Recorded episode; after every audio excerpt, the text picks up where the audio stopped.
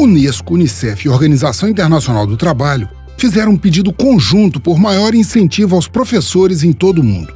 Nos Estados-membros da OCDE, o Clube dos Países Ricos, o salário dos docentes equivale de 80% a 96% da remuneração média anual de outros profissionais de nível superior. E ainda há uma diferença de pelo menos 3% a mais no pagamento para os homens em relação ao pagamento das mulheres. Com base no relatório Education at a Glance da OCDE, em média, os professores recebem 48 mil dólares anuais quando atingem 15 anos de carreira. Mas há países que se destacam, oferecendo salários de até 100 mil dólares anuais para os professores, como é o caso de Luxemburgo, Alemanha e Suíça. No outro extremo está a República Eslovaca, onde os docentes recebem em média 19 mil dólares anuais.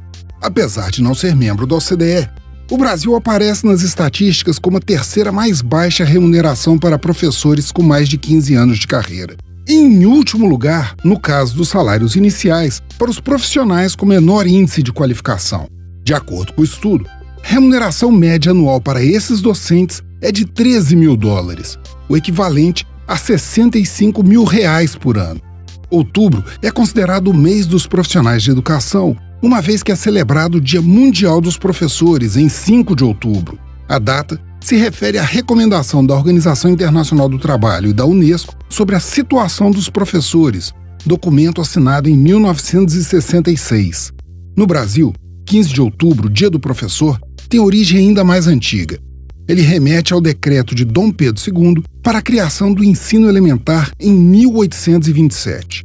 Os dirigentes das agências da ONU lembraram das perdas provocadas por mais de um ano de escolas fechadas por causa da pandemia, mas apontaram para o futuro ao recomendarem maior investimento nos professores. Eles lembraram o documento do Fórum Econômico Mundial de que, nos próximos cinco anos, 97 milhões de novas funções serão criadas. Isso em função da nova dinâmica da divisão do trabalho entre homens e tecnologia.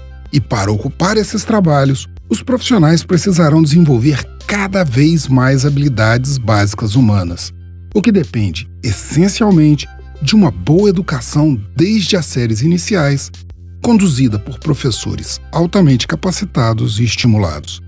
Frederico Duboc para o Super N.